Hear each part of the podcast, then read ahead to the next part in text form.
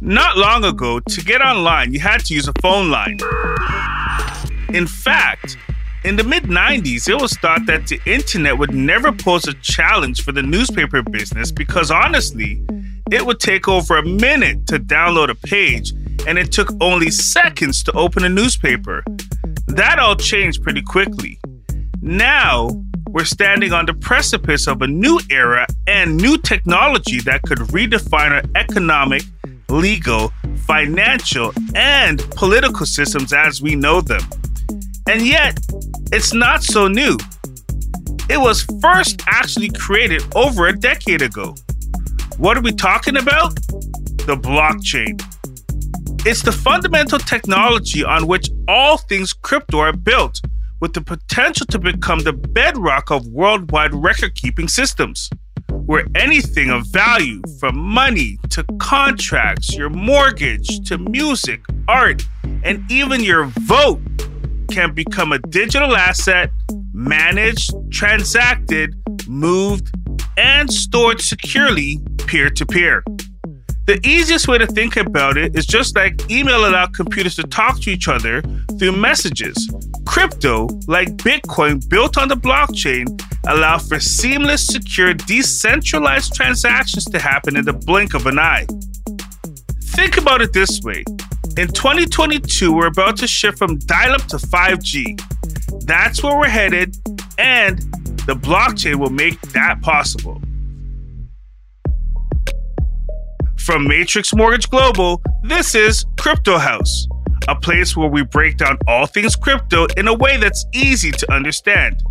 I'm your host, Shawn Allen, the founder of Matrix Mortgage Global, and we're the first mortgage company in Canada to accept cryptocurrency, not only as an asset, but as a form of payment. In the Crypto House, there are many rooms to discover, and we're stepping into each one of them.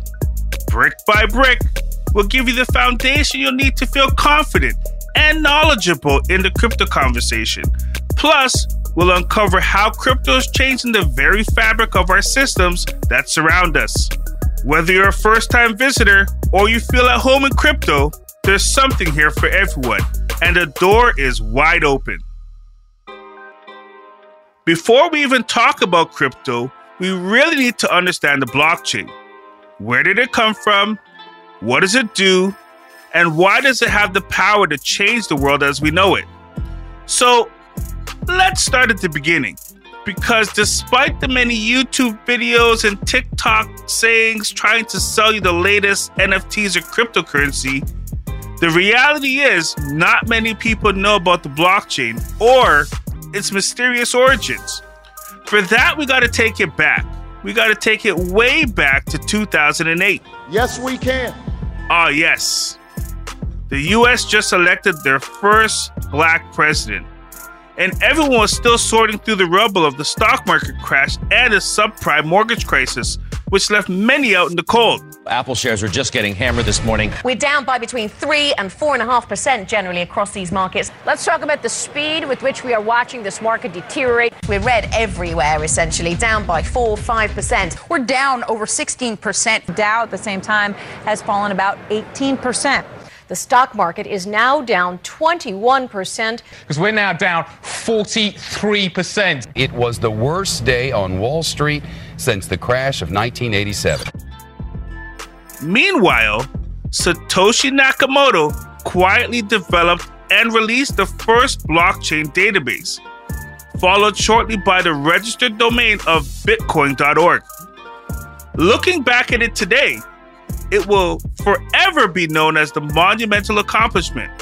But how is it that everyone knows Bitcoin but nobody's heard of Satoshi Nakamoto? Well, that's because no one knows who Satoshi Nakamoto is or was. One of the biggest mysteries in the technology world is the identity of Satoshi Nakamoto. Newsweek reports that he is the mastermind behind Bitcoin. Were they a genius savant who successfully kept all personal records, photos, or digital fingerprints off the web? Or was Satoshi Nakamoto a pseudonym for a group of collaborators in the development of the technology? While there's countless speculation, the fact remains no one knows for sure. What we do know, however, is that Satoshi Nakamoto originally conceived, designed, and released blockchain and the Bitcoin application due to the alleged frustrations with the economic instability caused by fractional reserve banking. In one word, corruption.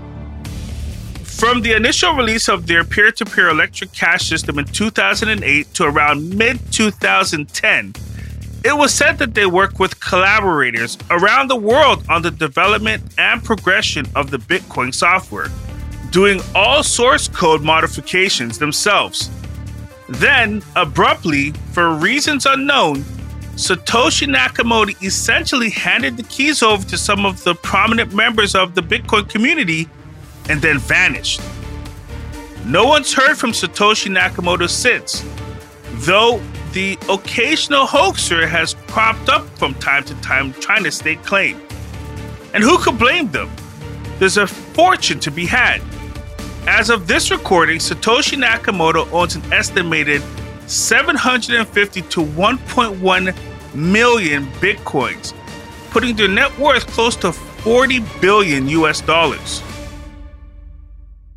Clients don't want to be sold. They want to be educated. Matrix Mortgage Global, Canada's mortgage company, can help you secure financing for your most difficult deal. Self employed, operate a small business, refinancing, or using cryptocurrency, we have a solution for you. Their award winning advisors will cater to your unique situation. Approved in minutes. Let Matrix Mortgage Global help you navigate the mortgage process. Visit matrixmortgageglobal.ca or call 855 55 Funds.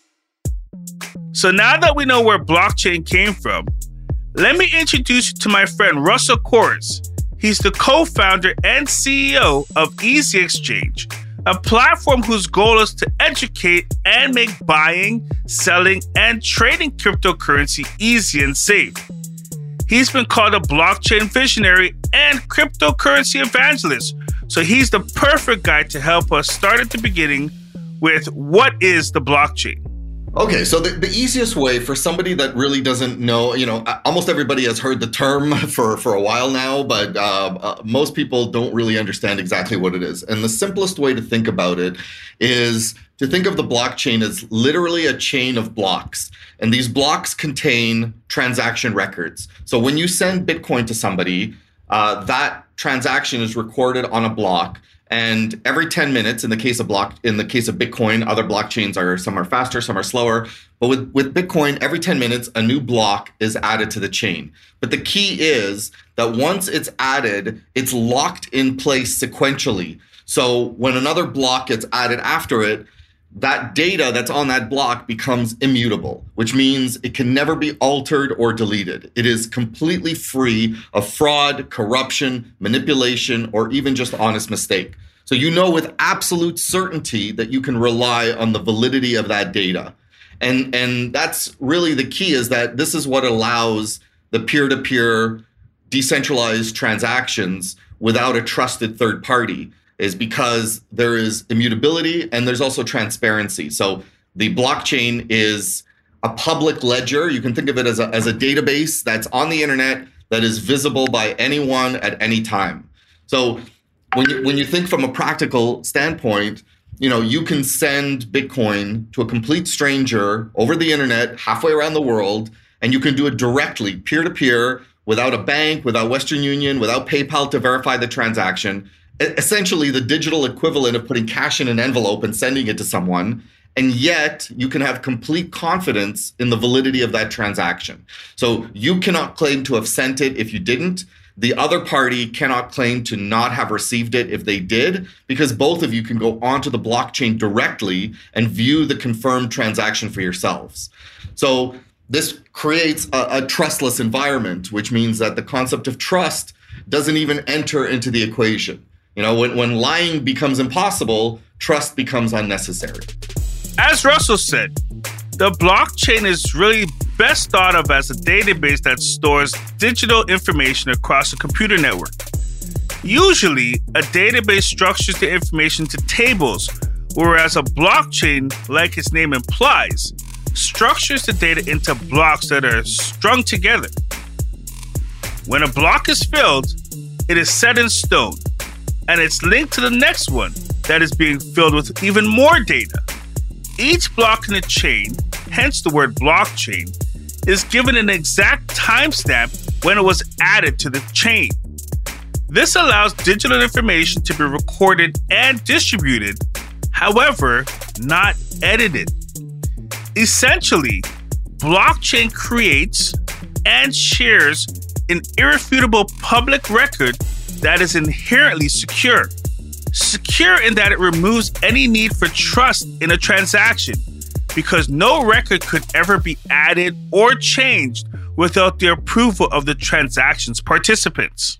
Yeah, so the blockchain uh, is is uh, decentralized. So again, in the case of Bitcoin, it being the, the largest blockchain, uh, the largest network, there are literally millions of computers around the world that have a copy of the blockchain. And every time, every 10 minutes, a new block is added, every version gets updated. And this is what allows um, the the immutability because if somebody goes in and tries to alter one of the records in the blockchain everyone else will see that this is an invalid record, it basically goes by consensus. So effectively, the only way, uh, and, and, this is the reason why Bitcoin has never been hacked, uh, the, the blockchain directly, uh, is because you would need to take control of 51% of all of the computing power in the world it, that, that is on the blockchain network, uh, on the Bitcoin network, in order to put through a, a false record uh, because then you would have consensus. But that requires billions and billions of dollars today of computing power, and it's just not possible for any individual or entity to do. Um, and that's what gives you some of the security is is the fact that it is decentralized and spread across millions of computers around the world. Once you start to grasp the basic functions of blockchain technology, suddenly all the excitement around it starts to make more sense. But that doesn't necessarily translate into an overnight global adoption. That's really understandable. Blockchain technology and crypto are foundational technologies that have the potential to shape our entire economic and social systems. And the implementation of something this complex and grand in scale is likely going to take years, maybe even decades to accomplish. But there are ways to speed up the process, like when big, publicly recognized names into the discussion. For instance, JP Morgan and the NASDAQ have begun working with blockchain developers. Even the Staples Center in Los Angeles, being purchased and renamed Crypto.com Arena, is important for bringing more general awareness to the public. And while this doesn't necessarily mean that blockchain and crypto have gone mainstream, it certainly means that things are going in the right direction. The reality is, there's still hundreds of millions of people right now who could care less. And it's going to take time for them to come around. But like anything new, there's a select few, like you, who are interested, and even fewer still who have devoted time to become experts and are all in. In order to really understand blockchain's potential and how the world will change because of it, you soon realize that it's something to be trusted and not feared. The, the term trustless is difficult is not something that people are familiar with. So you know it's sometimes easier to say that you can trust a bitcoin transaction. But again it's it's going back to the fact that you don't have to trust it. It is it is immutable and it's transparent. So there's no trust even involved. And that's a very very powerful thing. If you think about the fact that you know bitcoin is issued not by a central bank, not by a government, not by any organization. There is no hierarchical, uh, you know, org structure to. There's no Bitcoin corporation. Uh, it is. It is uh, autonomous. It is decentralized. It is peer to peer, and it's borderless as well. So there's no issues. I mean, this the whole point is that there, there's no single entity, indiv- group of individuals, or or organizations that can control Bitcoin. And that's an incredibly powerful thing. And we see that, you know, there's the, the term fiat, was so all government issued currency like US dollars, Canadian dollars, you know, British pounds, etc., are all fiat currency. The word fiat comes from the Latin and it means a decree. So it's essentially, you know, back in the day, a king would say, this has value because I say it does. It's essentially the promise of a, of a government. But as we know, governments often break their promises. And you only have to look, ask any citizen of, of Zimbabwe or Venezuela or Cyprus uh, to see what can actually happen in the real world when government fiscal policy collapses. And, you know, again, that's where Bitcoin with a fixed finite supply. There's no, you cannot print it. Uh, you know, the, nobody can control the the how much is in circulation. We know exactly. It's all controlled by math and by algorithms. Uh, we know exactly how much there is, how much there will be, uh, how fast it's issued, and um, and again, that creates some certainty that fiat currencies just cannot offer. Now, trust, decentralized um, you know, borderless. Those are all great benefits. What other benefits are there of for the technology? Well, it's very powerful when you think about uh, you know this this idea of immutability and uh, the the inability to alter records after the fact. Um, you know the, this this idea of of uh, being absolutely certain that when you're looking at data that it is accurate and it is credible and it hasn't been altered. And when you think about various industries, you know, obviously in the art world, uh, even with all of their acclaimed experts, Christie's and Sotheby's, I, I think I read somewhere up to 40% of all of the art that they sell is it, they inadvertently end up selling forgeries. Um, and when you have really? the ability yeah, it's it's it's very prevalent. I mean, um, you know, I guess it's it's always a cat and mouse game between the the uh, authenticators and the scammers, but the scammers t- typically are usually one step ahead. So, you know, having the ability to register provenance of art on the blockchain gives you guaranteed authenticity. It gives you guaranteed scarcity, and it gives you guaranteed ownership. Um, and and again, that's very very powerful. Uh, disruptive capability in the art world. And that's why you've seen art be one of the first natural use cases for NFTs and for blockchain. Now, let's stop right there for a second. In fact, Christie's contemporary art specialist, Noah Davis, told Yahoo News that their NFT art auction back in 2021 saw bids for artwork skyrocket from $100 to almost $70 million for a collage of work by Beeple, also known as Michael Winkelmann. And we'll talk more about NFTs in future episodes of Crypto House. But Russell, what are some of the other real world applications of the blockchain? Supply chain uh, is another excellent use case, and especially around food production and, and distribution, where we have you know an E. coli outbreak in a in a patch of cauliflower, and uh, they end up having to destroy you know a million pounds of cauliflower around the country because they can't isolate where the outbreak occurred. But if you if you record everything onto the blockchain from farm to store, then you would be able to isolate. You would have that information, uh, and and again, it's it's it's eminently verifiable and and um, uh, reliable. Um, obviously, we're working on on uh, mortgages. Uh, that's a that's a phenomenal uh, industry ripe for disruption. And you know, if you think about it, every piece of real estate on earth is non fungible. You know, every plot of land is unique, at least in terms of the GPS coordinates. And, and even in a subdivision, if you have plots of land all the same size, all in a row, they can still have different value because some could have, some could back onto a swamp, some could back onto a ravine, and some could have diamonds or oil underneath. So they can have dramatically different value. So, you know, and, and registering ownership uh, of real estate, of land on the blockchain, uh, being able to verify ownership, you know, again, in North America, the, the, the system we're creating is going to mean a much more efficient, more secure, and more privacy focused process. But in many parts of the world, the difference is going to be much more profound where there's a lot of fraud or corruption or where there's everything is stored on paper. You know you think about a government office gets flooded all the paperwork gets destroyed and then good luck proving you own the land you live on well, with blockchain, yeah, you said you went somewhere that they were they were doing land in paper, and I, I was in Cambodia, same type of vibe. Everything was on paper.